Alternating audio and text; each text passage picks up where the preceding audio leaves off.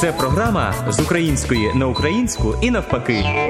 Усіх вас вітаю. Поговоримо сьогодні про формули етикету, зокрема про вибачення, а також про етикет різних країн. Сьогодні ми поговоримо про Німеччину, як правильно себе поводити в Німеччині на ділових зустрічах. З української на українську.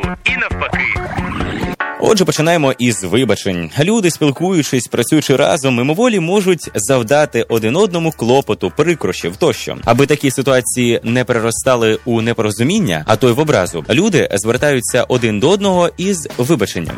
Найуживаніші слова вибачення в українській мові вибачте, вибач, вибачай, вибачайте, вибачайте ласкаво, прийміть мої вибачення, приношу свої вибачення, даруйте мені, прошу, даруйте за клопіт, простіть мені, я дуже жалкую, мені дуже шкода. Якщо можеш, вибач мені, не ображайтесь, не гнівайтесь на мене. Іноді можна почути. Вибачаюсь, пробачаюсь, я хочу вибачитися. Така форма вибачення сприймається некоректно. Мовляв, людина вибачає чи пробачає сама собі. Вибачаюсь. Тому цього вислову у спілкуванні із людьми слід уникати і казати правильно пробач, вибач або комусь ви пробачаєте. Я тобі пробачаю, я тобі вибачаю. Якщо є потреба наперед вибачитись за різкі неприємні слова, кажуть вибачайте на слові, даруйте на слові. У відповідь, звичайно, кажуть «Отпусте». Та що ви?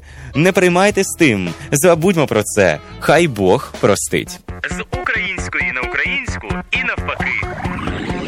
Ну а тепер до того, як правильно себе поводити у Німеччині, ну і зокрема до мовленнєвого та ділового етикету.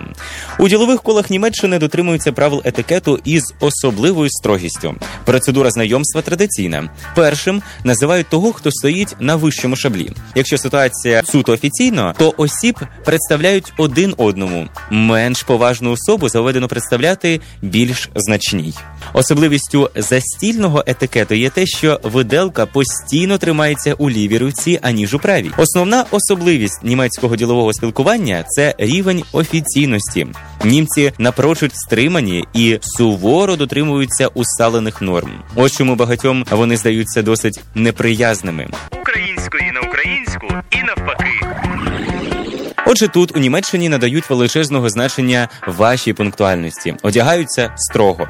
Хоча від чоловіків не вимагається винятково темний костюм, як у деяких країнах, але штани для жінок все одно не допускаються. Для ділових зустрічей найчастіше використовують обід. Коли розмовляєте із німцем або тиснете йому руку, ніколи не тримайте руки або руку у кишені, бо це вважається ознакою неповаги до співбесідника. Якщо розмовляєте про справи, але погано володієте німецькою, запросіть обов'язково перекладача. З української на українську і навпаки.